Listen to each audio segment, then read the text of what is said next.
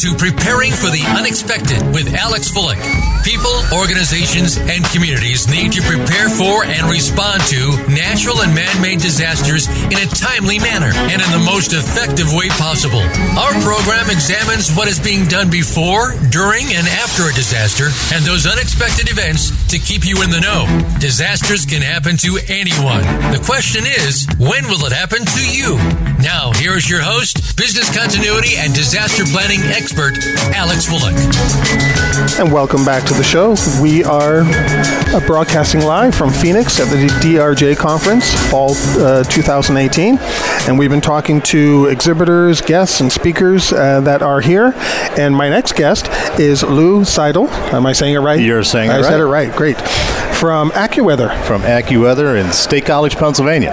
Uh, and uh, during our break here, um, the colors are the t- sorry, the trees are changing colors, and it's going to. I know it looks beautiful in that area. It's going to be a great fall for that color, that burst of color, all up and down the northeast corridor. Oh yeah, and up my house in you know in Canada as well. That whole area is just going to look really rich tapestry this year, this fall. I think. Sure is. So tell us about yourself, Lou, and tell us about AccuWeather. Well, a little bit about myself. I've been with the firm AccuWeather for 24 years, and I work in uh, business development. And our purpose of being here is we help companies and entities and business disaster uh, individuals, risk mitigators, understand the threat of weather and what it means specifically to their bricks and mortar locations. And that's the dynamic that we bring.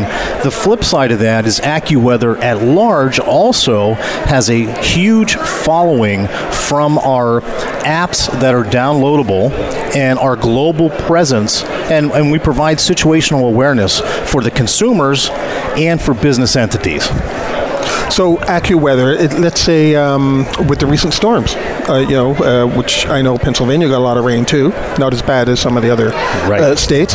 So what? How did AccuWeather? What? What was your part in that? What did AccuWeather do for people like me, you know, who may have been in some of these communities? Well, our part in that is, is again from the from the commercial side of the business. Our, our current customers and future customers will rely heavily upon understanding the dynamics of that weather peril and how they are going to dramatically impact that bricks and mortar location, the transportation of raw materials or finished products, supply chain management, all the above. Uh, and on the consumer side, I, I think the buzzword is going to be providing situational awareness in a handset that somebody can rest assured that there is a severe weather event coming that they need to take shelter and be prepared. So does that mean you have um, uh, what do you call them? Uh, notices that go out. You know, uh, We do. Be, you know, what what kind of things do you tell people when these things come out? Correct. On- On the consumer side, we have some subscription services, some free services that individuals can sign up for with their uh, prospective, you know, carriers. That will pro- it'll provide them with that weather intelligence. So it's an email alert that goes out. From a situational awareness standpoint, at a corporation, we work with the director of business resiliency. We we staff. Uh, extreme numbers to be prepared so that we're able to take incoming phone calls, handle briefings, one on one dynamics with that end user business customer so that they can understand the full impact or extent of that storm. Recently, hurricanes, now we're migrating into uh, a little bit more of winter and, and those types of things. So, our goal is to provide that weather piece, that weather intelligence, so that end users and consumers understand those threats at large.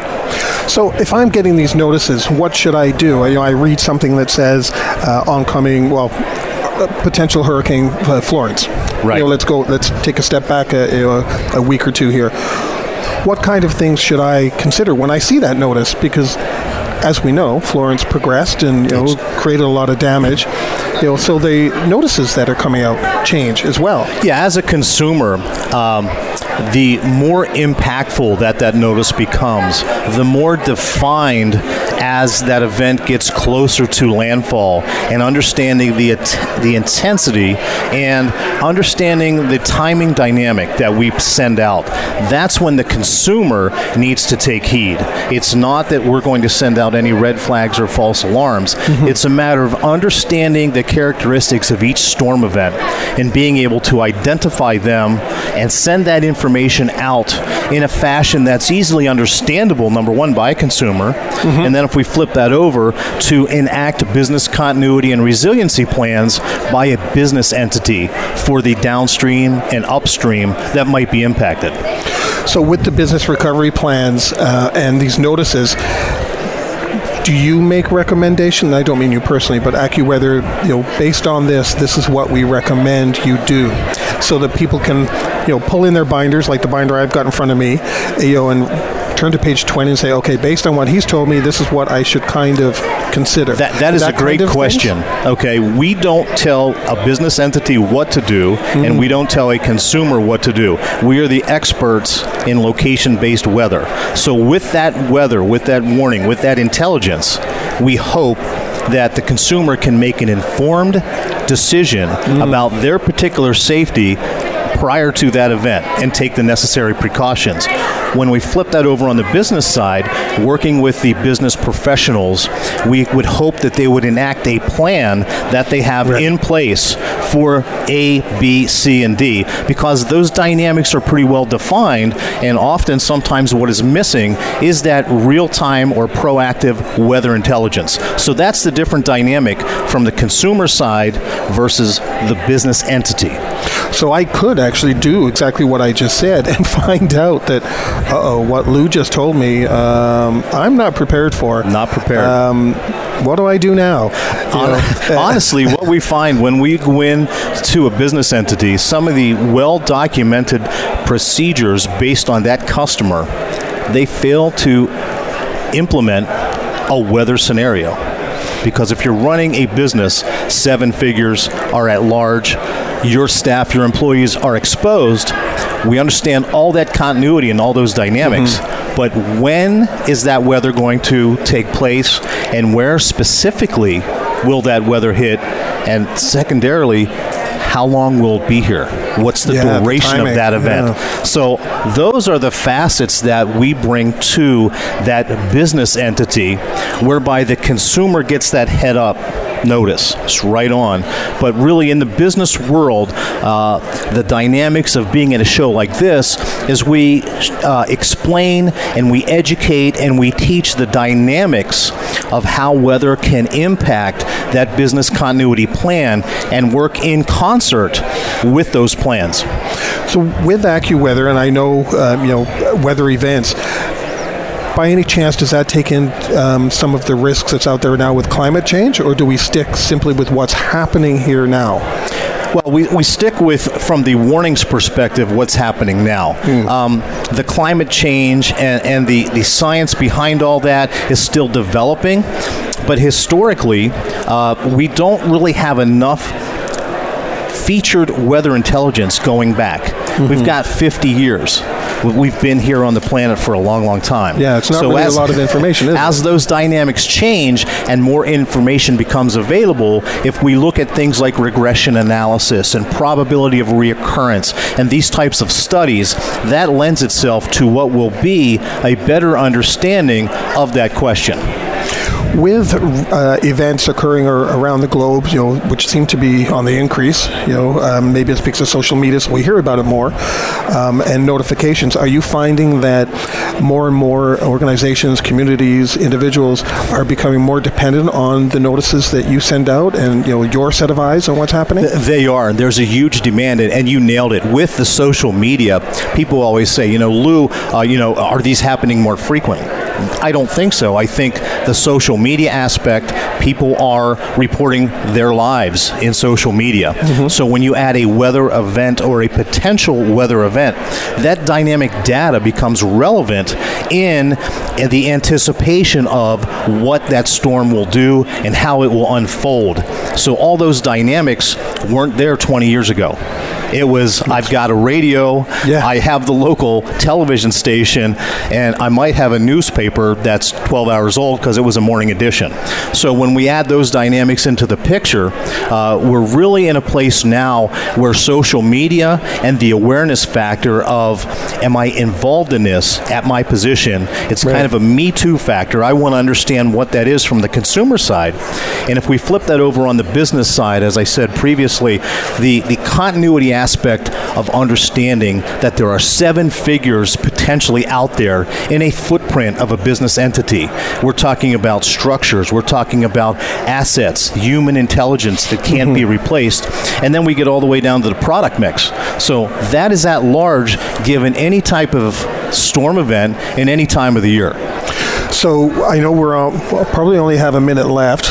Um, what if someone wants more information on AccuWeather? Is there a website and an There app they can download? A you And know, anything is. like that? And so a little a little promotion here. AccuWeather.com is our consumer website, and there's downloadable features there. And we talk a little bit about our mobile aspects for consumers.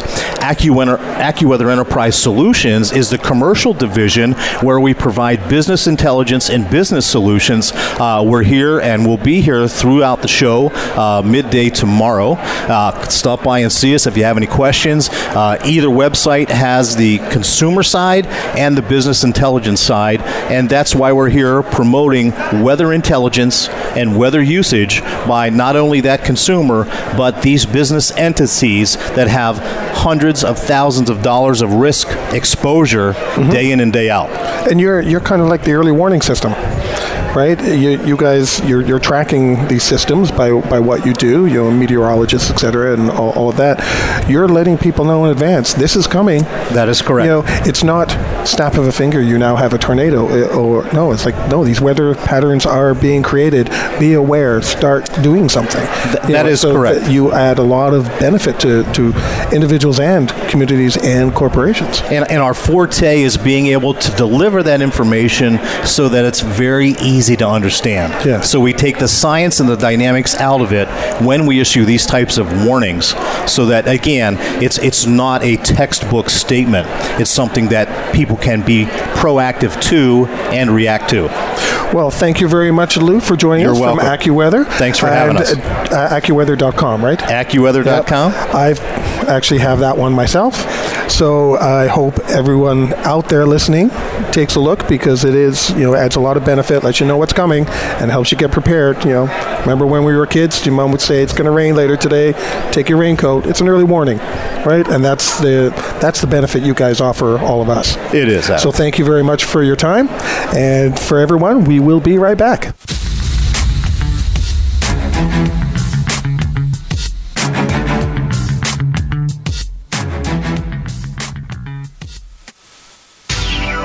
Bringing you around the world right from your desktop. VoiceAmerica.com. Are you ready for a disaster? If you are like many people in the world, that answer may sadly be no. Disasters happen unexpectedly to people just like you every day. Tune into Preparing for the Unexpected with business continuity and disaster planning expert Alex Fullick. The show will not only help you better prepare for a disaster itself, but also to prepare you, your place of employment, and community for the aftermath, emotionally, financially, and with a better level of awareness and a stronger feeling of resiliency. Tune in Thursdays at 9 a.m. Eastern Time, 6 a.m. Pacific Time on the Voice America Variety Channel. Does your organization lack proper leadership? We're not necessarily talking about experience, but about how to face the changing dynamic of leadership today. Sometimes the people we lead know more. Old ways don't work anymore, and the comfort zone just becomes too easy. Listen for Out of the Comfort Zone with Dr. Wanda Wallace.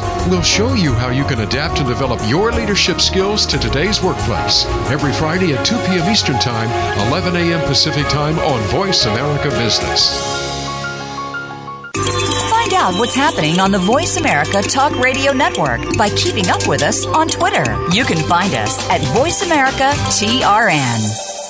If you're an influencer, you don't follow the trends, you set them. Voice America influencers are involved in creating change in personal and professional lives, collaborating and driving value to make our lives better. We have world renowned thought leaders, speakers, authors, entrepreneurs, artists, and some of the most influential voices today. Listen in today to what they have to say. Engage in the conversation. The Voice America Influencers Channel. Be inspired. Answer the call.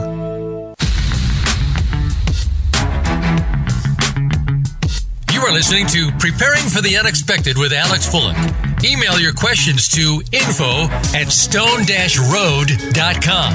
Again, that's I-N-F-O at stone-road.com. Now back to Preparing for the Unexpected and welcome back to the show. We are broadcasting live from Phoenix, Arizona today at the DRJ uh, conference, fall 2018. And we've been talking with different uh, speakers, guests, and uh, vendors here. And I'd like to welcome to the show Mr. Lee Wells from Konexus. Welcome, Thank Lee. Thank you. And glad to be here. So tell me something about yourself about myself. Yeah, tell us about yourself, what you uh, do with Konexus, all right. and tell us what Konexus does. All right, I can do that. I'm uh, Lee Wells. I'm uh, head of sales and marketing at Konexus. Konexus is in critical event communication. We kind of fundamentally believe a lot of companies focus on notification, mm-hmm. and that's obviously a critical piece. But we believe that when you're having any type of critical event, you need to have communication throughout the entire process. You need to notify, you need to be able to assess the situation, and then you need to have an ability to communicate to coordinate some type of a response. Well, uh, you know, you've probably heard this before yourself that, you know, if you have a disaster or some kind of incident, sometimes it's not the incident itself that'll uh, cause the impact. It's the lack of communication, which causes lack of coordination, which ends up causing, you know, a bigger problem. Yeah. So uh, communication is quite key. Yeah, ab- absolutely. I love to tell the story of uh, everybody's seen the LifeLock commercials, right? Of the guy who robs the bank and the security monitor falls on the floor with all the other people and they look at him and say well do something. And he says well i'm just a security monitor. Well that's kind of how i feel about notification right? It's like i'm going to tell people there's a problem but if i don't give them communication tools to work together to work with me to get that resolved then what really good have i told them right? They probably right. know that the hurricane's coming. They probably know that the building's on fire. I, yeah. me telling them is not helping. Doesn't so help. we try to take that to the next level. So what does Konexus do? Let's say i'm out there looking for some sort of a, a tool, yeah. what does that tool offer me? What can I do? So what sets your tool apart from others? Yeah, and there's there's there's plenty of tools, and I, I would tell you, um, it comes back to what I said is communication throughout that entire process. So starting with notification, right? We have the ability, just like we're SaaS-based software platform, you can access it via the via the web, via your mobile device, and you can create an alert send it out to a select group of people, draw a circle on a map, and alert all the people inside that circle. All the typical kind of notification stuff mm-hmm. that you have, we absolutely do that. The second key piece of communication is what is assessment. Assess the situation. So we have tools such as polling, or uh, for people on the scene to report back to the crisis people or to management what's going on in the scene. So, I was just going to ask, how does it do that? So there's two things. One, I can send a poll are you safe? Is the building on fire? What, what, and so people can reply back. That gives you quantifiable data. One thing unique about our system is that you can actually interact with those re- respondents based on their response. Oh, right? okay. All within the same system. And then the second thing is that they have the ability to create incidents right from their mobile device. So if I'm on the scene, I can send an incident back, create an incident report, send it back with pictures. Here's what's going on. Here's where I am. And one of the other unique things is that when they do that, based on the type of incident that they select, it will automatically route to the right people. So you may have things that need to get directly routed to HR or maybe to facilities or maybe to security. So you can always make sure, even if someone's under pressure, oh, who do I select in my address book? It takes right. care of that for you, gets routed to the right people. So does that work for uh, crisis management teams and crisis management team leaders uh-huh. who are usually responsible for all right. that kind of stuff? So you can always you make know. sure I can build myself in as a crisis management leader so that I always get every incident that gets created. So well, I could always get that. Hopefully, you wouldn't get everyone because you know, in a real situation, oh my goodness, you wouldn't know what's. You could get overwhelmed. Yeah, right? overwhelmed. You know, what do I pay attention to? What don't I pay attention well, to? You also we also have built in a severity assessment. Oh. Right? So I could also route it based on the severity. I want every incident that's rated as a five plus or whatever I wanted to set. Right. So then I could control which ones I actually get.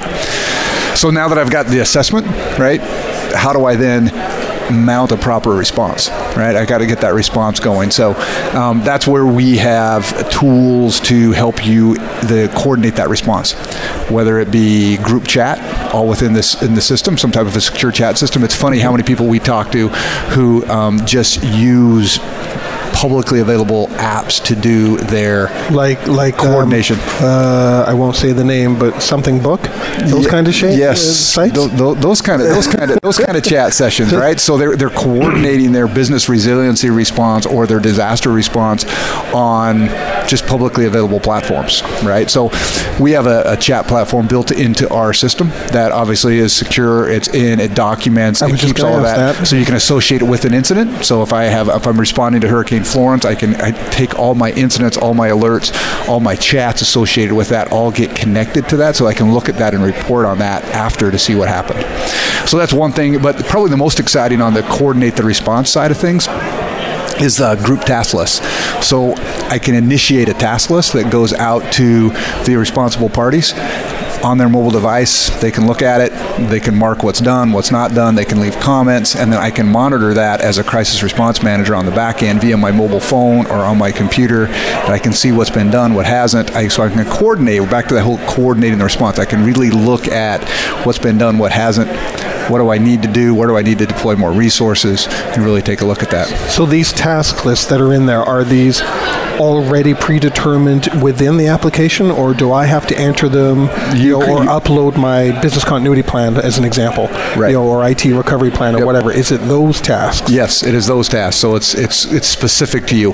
And so we, we one of the things we help people do is take their business continuity plans or their disaster recovery plans and turn them into actionable ac task Oh, lists. good. You get rid of all the fluff. Yes, right. All Actually, the- all stuff that needs what I call done. the fluff stuff. Like, Yes. it's not actionable, then it's fluff. I think that's a great way to look at it. That's a great way to look at it.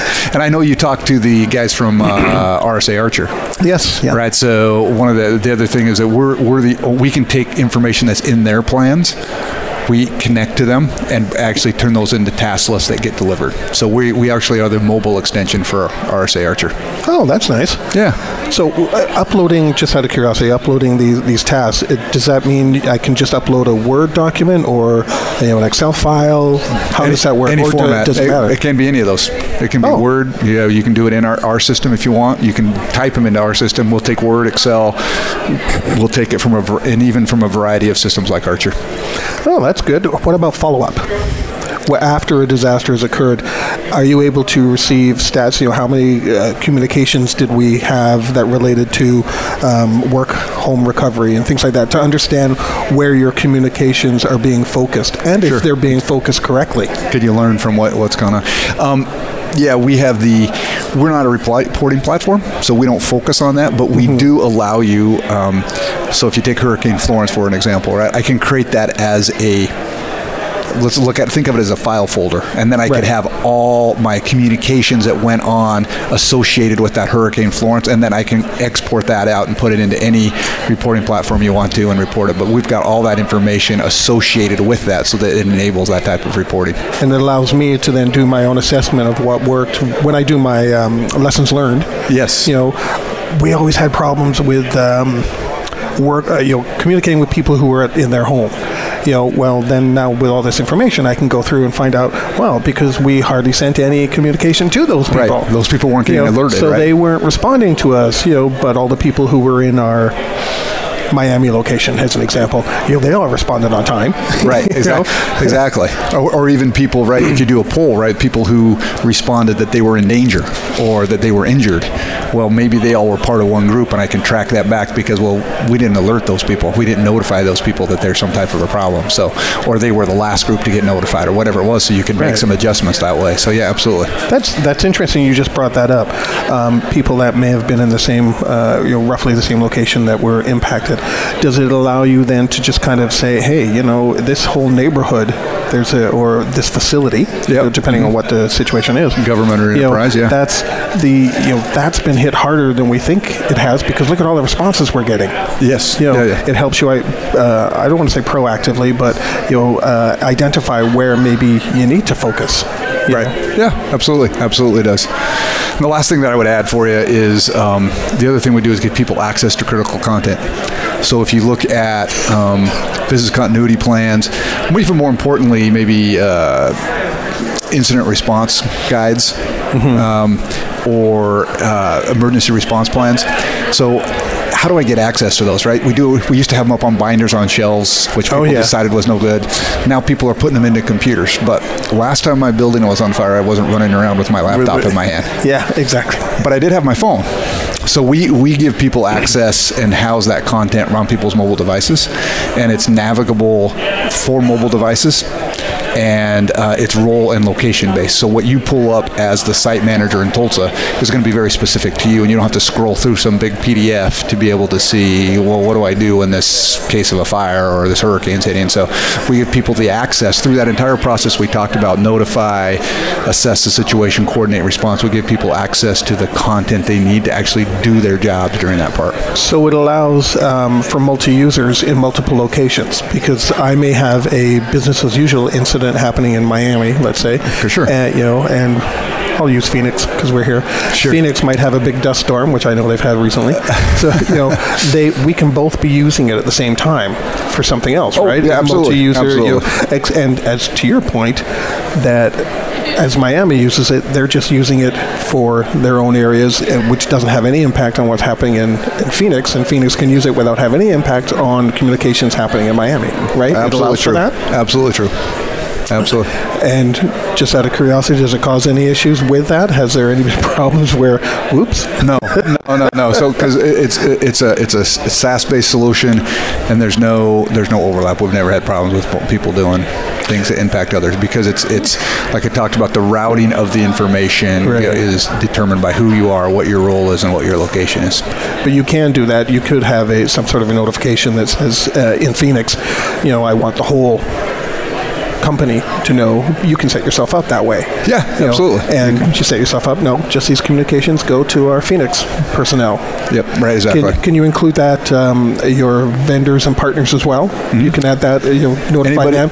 Hey, you guys don't send us any deliveries. We're on fire. Uh, Yep, absolutely. You- that's a great example. Uh, anybody you've got a phone number for or an email address, we can include. Oh, that's great. So, and the, the nice thing is you can use it internally and externally. Yes, absolutely. Yep. Excuse me, I'm losing my voice today. And I can't imagine why. I know, talking, a way too little much.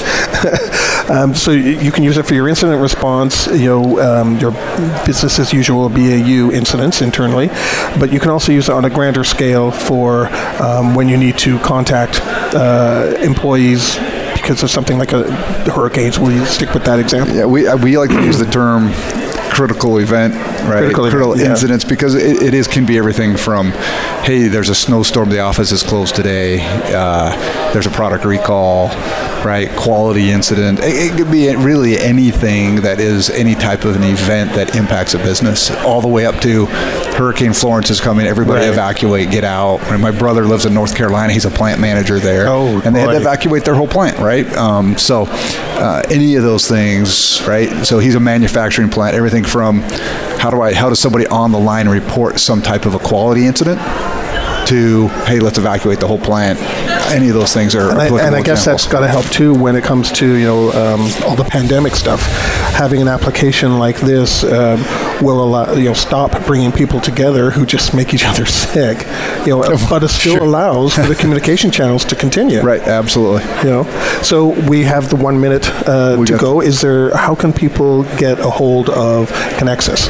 Uh, easiest thing probably because the only thing people will remember is uh, Konexus.com, right? You give you a phone number and all kinds of stuff, but just go to Konexus.com. All the information you need's there, and it's easy to get a hold of us through that. Well, there you go. So, well, thank you very much Thank for you. being on the show, Lee, uh, from Konexus. Uh, it sounds like a really fantastic application that allows you to, you know, uh, communicate quite a bit. And like we- like we said at the beginning, communication is the cornerstone. Without that, you, everything's going to fall apart. Any process Yeah. without communication does not work. It isn't a process at all. It's just Exactly. a mess. Exactly. well, thanks for being on the show. Thanks for talking to us. And everyone, we will be right back.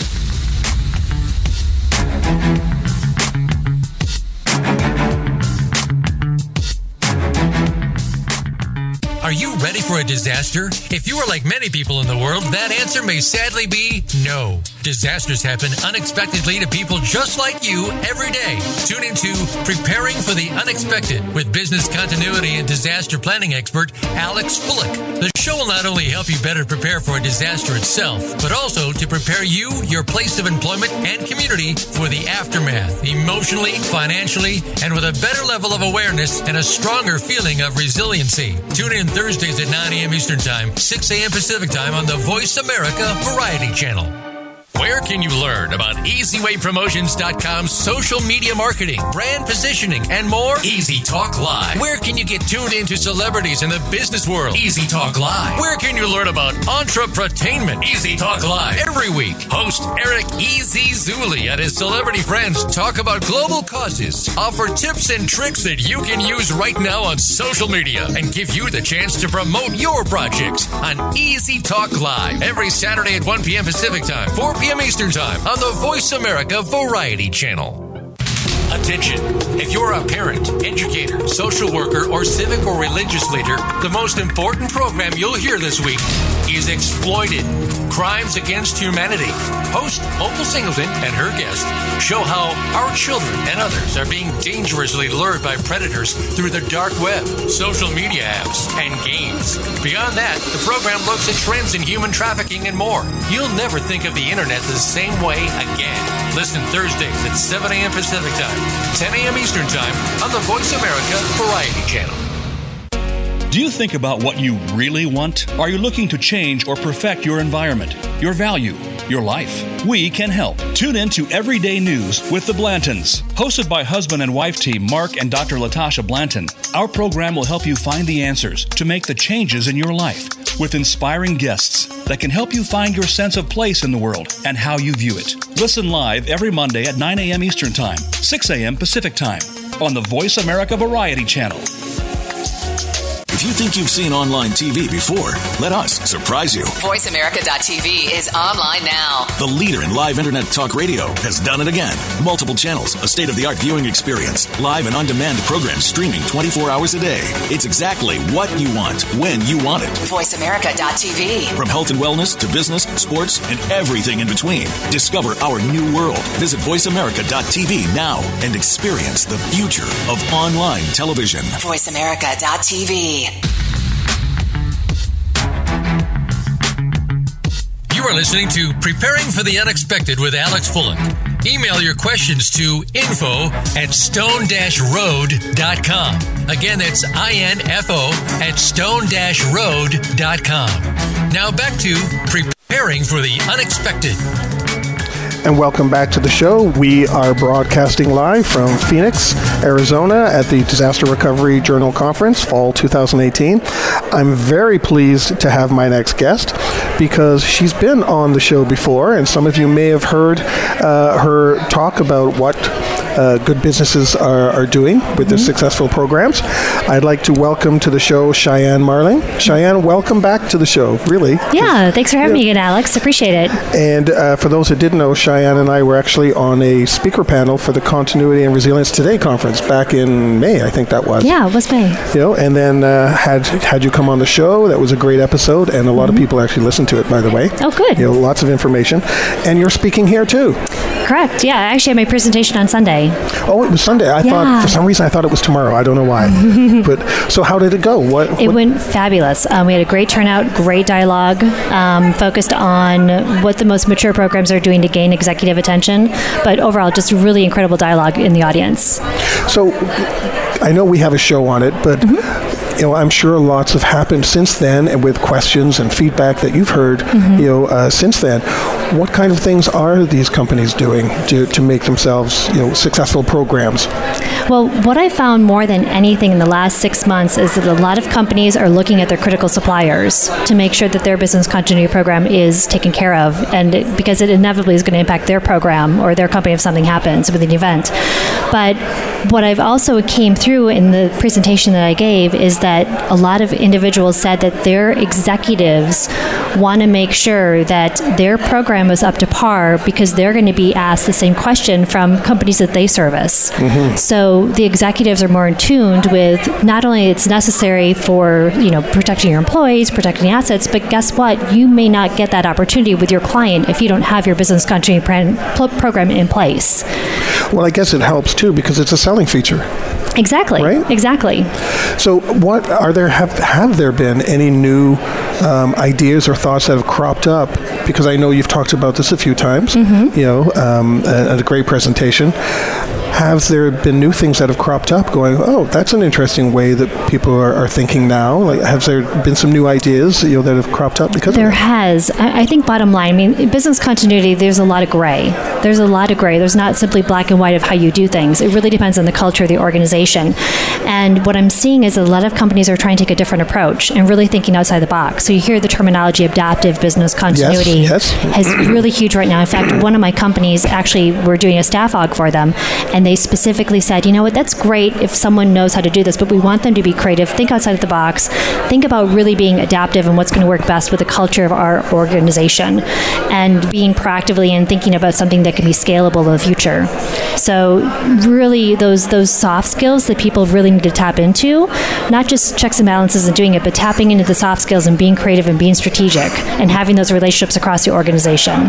Well, I've had Mark and David on the show, the authors of, uh, Yes. creators of Mhm. uh, Adaptive BC, and um, I'm hoping to get them on the show in the new year. Actually, uh, you know, uh, with that, um, do you also think that uh, companies want to be a little bit more agile?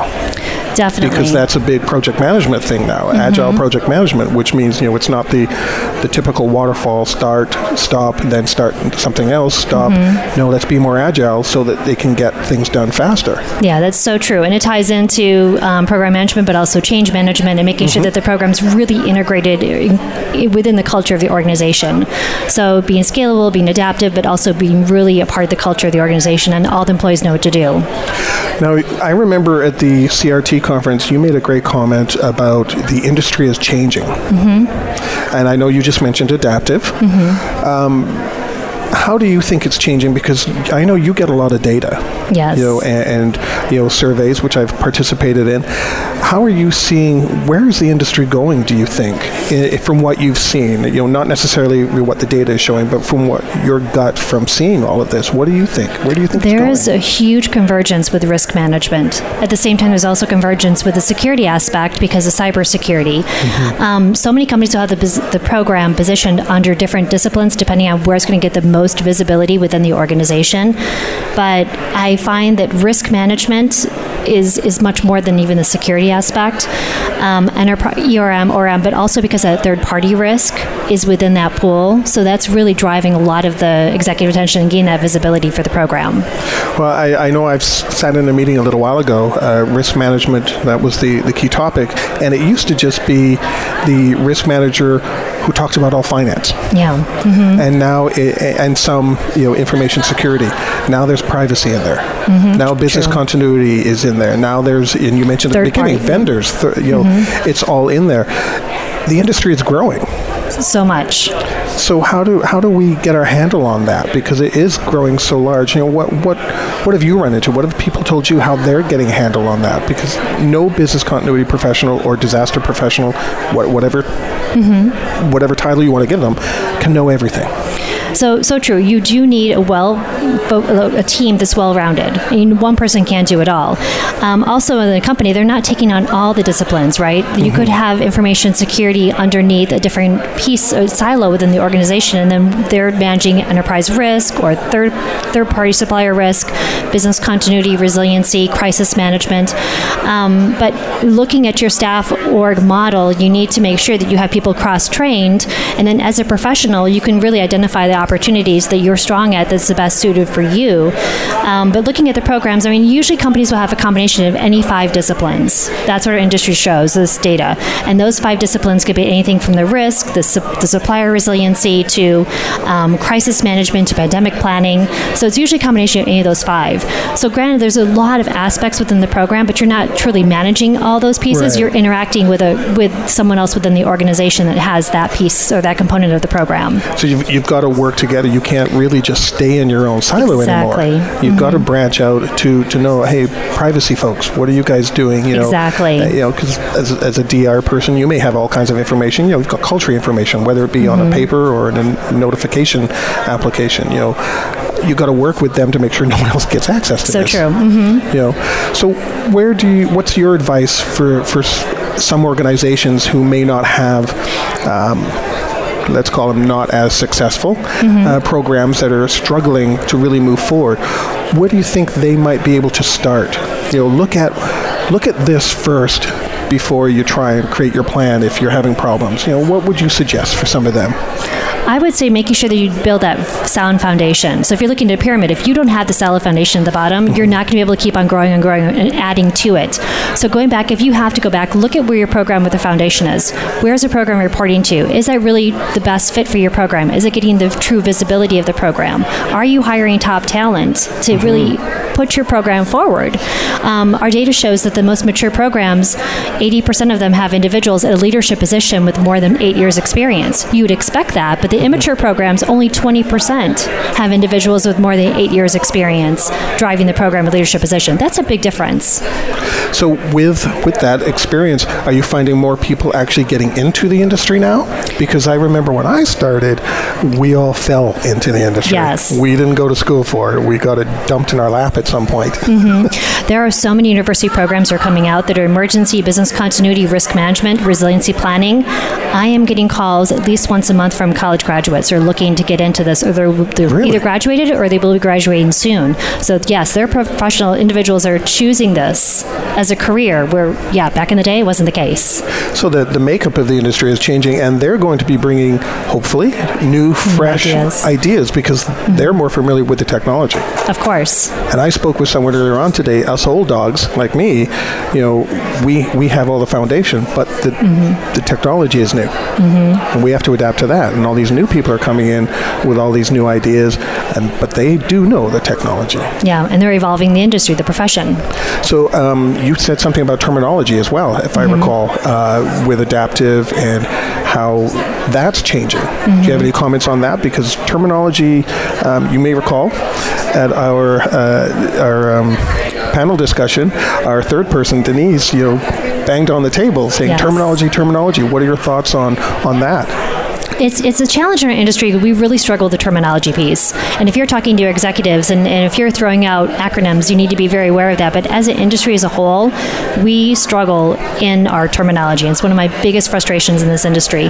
I think we need to all come together. I mean, essentially, it's, it's very similar. There's different components that are different, but it, the terminology, you know, we need to make sure we're all speaking the same language. It's in essence very similar, but we need to get on the same page.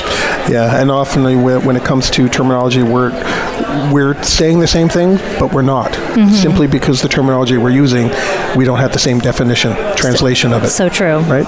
Well, we've come to the end of our segment. Thank you very much for joining me again, you. Thank you Cheyenne. for having me. I enjoy having you on the show as always. Um, and everyone listening, we will be right back.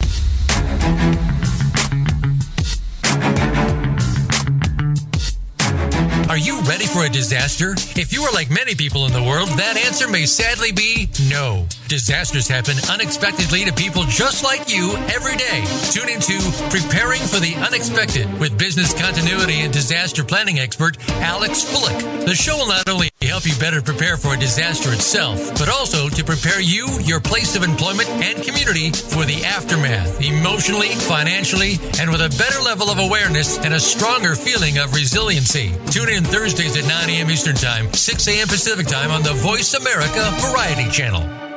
Today, enterprise technology is both strategic and global. Each week on CTN CIO Talk Network, IT thought leaders from around the world share their experience with listeners as they discuss with Sanjog Aul how they are trimming costs and partnering with business to innovate and help IT become more competitive, better care for customers, and improve the corporate bottom line.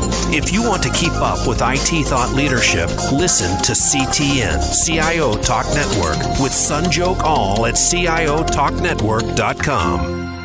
The Voice America Live Events channel is here now to showcase your corporate, individual, or organization's live event. Visit voiceamerica.com forward slash live events to see all of our past live events and find out more. Whether it's a multi day conference, special speaker, or single day event, we've got everything to make your event a success. We can do a few hours or a few days. For more information about taking your event to the next level, call Jeff Spinard at 480 294 6417 or email info at voiceamerica.com. Again, that's Jeff Spinard at 480-294-6417 or send us an email to info at voiceamerica.com. Voice America is where you are and where you want to be. Join us around the globe as we broadcast live from some of the most interesting events available. Don't forget to view all our live events, including on-demand access to past events that you may have missed by visiting voiceamerica.com forward slash live events. You are listening to Preparing for the Unexpected with Alex Fullick. Email your questions to info at stone-road.com. Again, that's I-N-F-O at stone-road.com. Now back to Preparing for the Unexpected. And welcome back to the show. We are broadcasting live. This is our last segment, believe it or not. And I have, in my view, a kind of a celebrity as my uh, my, my last guest here. I kind of had a celebrity with Cheyenne, you know, um, because a lot of people know Cheyenne. And I'm very, I, uh, the guest I have now, I've wanted to meet for a long time. And every time I'm at a conference where she is presenting and speaking, um, she's either surrounded by 20 people, so I can't talk to her, or when I see her, I turn around and she's gone in another direction because she's pulled away. So I'm very happy to finally get to talk and meet to Regina Phelps. Regina, welcome to the show. Thank you. It's such a pleasure to meet you. And thanks for those kind words. Oh, you're very welcome. I've wanted to talk to you, like I said, for a long time. now, I know you're here at DRJ and you have uh, if I'm not mistaken, a couple of presentations, don't you? Yes, I'm doing. Uh, this afternoon, I did a crisis management team development uh, conversation or presentation. I did. I'm doing a cyber breach exercise design workshop tomorrow, and then on Wednesday, I'm talking about what I call the golden hour, which is what you should be thinking and doing in the first hour of a crisis to avoid uh, calamities and worse things than that. Making it worse than the situation you already have. Yes. Right. So, how about uh, give us a little bit of insight, if you can, without giving all the goodies away, mm. but a little insight on on that. You know, the the golden hour. It's actually really interesting. So the golden hour is comprised of a couple of key things, but the first thing really is what's called situational awareness. Do you, as a company, have the vehicles, if you will, established, figured out the pathways to get information into the right people, to actually process it, display it in a way that decision makers can look at it, make some sense of it, and then make decisions. And most organizations are just really hindered. They don't really know where to go for the information, how to validate it, how to get it in. Mm-hmm. And sometimes it's like drinking out of a fire hose. There's so much information. How do you actually process it? How do you make sure that it's right? How do you put it in front of somebody's face where they can see it and then make some decisions? So situational awareness is huge, and especially with social media, it's even more challenging. Oh yes, because yeah. you, you end up with people um, sending off their own bits of information. Right, exactly. And I, I, don't know about yourself, but I've been in evacuation drills, and before you're even at the door to go walk down the stairwell, you've got half the staff right. you know, sending tweets. Right, exactly right. Uh, and, so, and whether it's accurate or not or whatever. Everybody's now a reporter, and everybody carries a camera, mm-hmm. which they think is a cell phone, but it's really a camera, right? yeah, these days it is. And it's connected to the internet, so you can process information. Another key part of the golden hour is what's called the assessment process. So, do you have a group of individuals who are pre-designated? They have clear roles and responsibilities. They have a set of criteria that they use. They know that they would then activate a team or a plan, and then you have the processes figured out. And so, most plans that we audit when we're looking at a crisis management program, you'll see this is what the crisis management team is, and all of a sudden they get activated. And you wonder, like, well, what was the step between A and C? B is missing, which is who came together, who made the decision, what criteria did they use, what process, and then they go. So that's another key part of that golden hour. So those are t without telling you my entire speech. Those yeah, are two yeah. key Don't component pieces. We've got to keep people guessing as yes, I want the them to be is. guessing and getting up at eight o'clock in the morning to hear me on Wednesday. Oh, you're an early one. I'm the early one. Yes. so Bummer. people will be looking at you. Oh, yeah, I know, coffee. Be good. Yes. you have a new book out. I do. I'm super excited. It's actually and on it's not your first. No, I have had. This is my fourth. So my other three books are all on exercise design. Uh, my first book was published in 2010, and it's all about exercise design. And literally now it's used in about 50 universities as the textbook. I also have a companion book to that, which is how instructors can teach exercise design. And then my third book is on cyber breach exercises, how to design those. And the reason I did that beyond the exercise design book is that cyber breach exercises are fraught with peril. There's a lot of potential for finger pointing where the technology mm. people are fearful about kind of revealing what really could happen. And then executives are kind of frustrated because all of a sudden this occurs and oh my gosh, we paid all this money to these people and why didn't they protect us? And, and it could be really problematic. It's also very hard to get your arms and minds around a cyber breach because it's not like um, what's what we call a soft disaster. So it's not tangible. It's not something that's easy to put your arms around versus a It's fire. not like a hurricane. Exactly. Where you can see, exactly. yeah. A hard disaster or what's called a physical disaster is tangible. Beginning, middle, end, usually managed by emergency responders. You know exactly what's going on. But in a cyber exercise, what happens is that um, you don't know when it started. It could have been in your system. Malware could have been in your system for months or years. Yeah. You have no idea if it's over. You don't know what they got, and it, it- there's it makes people super anxious, which is why I wrote about a book about that. My my last book here is on crisis management. It came out this week, and it's basically my uh, my 36 years of practice. It's dumping everything in my brain into a book about how you can develop a super powerful program, really build executive uh, support, really build a great team, and also uh, be prepared for whatever happens. And does this contain some of that golden hour stuff? It does. Ah. It does. It's got everything in it. so people don't have to listen to them anymore or hire me as a consultant. They can just buy my Just book. buy the book. it's so easy, right? We only have a couple of minutes left already. I can't believe how fast the time flies. What would you like to say uh, about you know uh, disaster recovery, business continuity, the industry? Because I know you're so well-rounded, uh, you know, and, and have a lot of knowledge up here. Mm-hmm. You know, what would you like to share with our global listeners? So, a couple things. I think there's really a big migration from business continuity into enterprise risk, and that's been going on for the last 10 years, really since the financial impact of 2008. What I would say to my fellow colleagues in the field of either risk management, crisis um, management, business continuity, is the most important thing they can really think about is how to sell value about what they do. So, what do I mean by that? Many times executives will say to me, What's the return on investment for this Mm, work? Yes, yes. And that's really a deadly comment because we're like insurance. You don't know what you don't know, and you don't know if you saved money or you actually made it better, and there's no way to prove that. And so, what I tell my colleagues is you should be constantly promoting the value that you bring to an organization. If I was to meet you in an elevator and say, Alex, what do you do for a living? And tell me the top five things that you do for us. I would expect you to be able to immediately say all the great things of value that you provide, which could be something as as as minor as um, maybe what you do is you develop great training materials to be able to train new people uh, because you use a business continuity plan and you can Mhm. actually use that.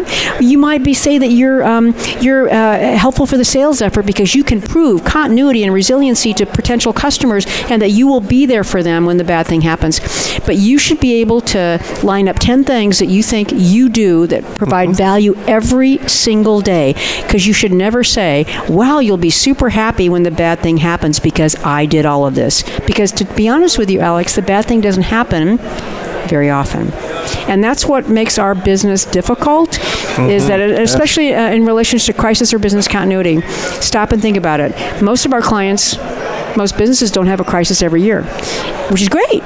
But on the other hand, it's bad because we never get good Yeah. at crisis or business continuity or any of those other skill sets that belong under our title. It only takes once, right? It only takes once. And then people are like, oh my gosh, why didn't we? Why didn't we? Why didn't he? But I, that reminds me of an expression. The hardest thing about explaining why you didn't plan for a disaster, uh, the hardest thing about it, oh no, I'm getting it all messed up. the hardest thing about explaining uh, a disaster is explaining why you didn't plan for it. Yep, You know, or something along those lines. Yep, yep, yep. You yep. know, I think it's Winston Churchill that said that. Yeah, yeah. It was, there was an expression. I think that's where I, I heard it, but I Mhm. know I kind of didn't say it right. But you know, Well, we got, we got it. though. you got the We gist of it. Yes, Got it. So we, I just got told we have two minutes to go. Any Mm-hmm. last thought? Well, you know, I, I would just say that um, the work that we do is super important, and that's how I would really ask people to really think about it. What we do every day makes a huge difference in the ability for a company to recover, for people to continue to have their jobs, for that business to be able to provide a livelihood in a community. And so, what we do is super important, and to sometimes step back and really take a look at that we need what we do for a living. And I think we need to, again, promote it, educate people. You want to engage your executive sponsors at all times. And one of the things that I love to do is I like to use Google Alerts. So, uh, if, for example, when you have Google Alerts, what you can do is you can always establish the key things that you know that your executive might be interested in or the crises of your area, and then put that in Google Alerts. And every day, Mama Google will send you a great list of things. Then you can use that for what I call overt and covert marketing. Overt mm-hmm. is where you basically talk about it openly, but covert marketing is even more important where you slip that into your executive's email, your executive sponsor's email, and go, thought you'd love to know about Gets this. Conscious. Yes, yes. and you constantly promote what you do. Yeah. That's important because our communities need us. Well, we're going to end there. I think that's a perfect comment to end on. Thank you, Regina, for joining us. Alex, um, my pleasure. I have an uh, open invitation f- to you to be an actual guest on the show if you want for a full episode. Great. I love would to love to talk to you and pick your brain because I know you have a lot of knowledge. Um, I want to thank uh, Regina and all the other guests that uh, I've spoken to today. There's been quite a few. And I certainly want to say thank you to Aaron, Ryan, and Dee uh, from Voice America who helped put all this together. Yeah, take a bow, guys. Even though people can't see you, take a bow. and thank you, everyone, for listening. And in the meantime, everybody, stay prepared.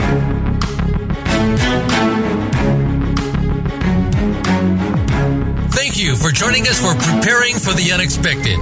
Please tune in for another edition featuring your host, Alex Fullick, next Thursday at 6 a.m. Pacific Time and 9 a.m. Eastern Time on the Voice America Variety Channel. We'll see you here next week.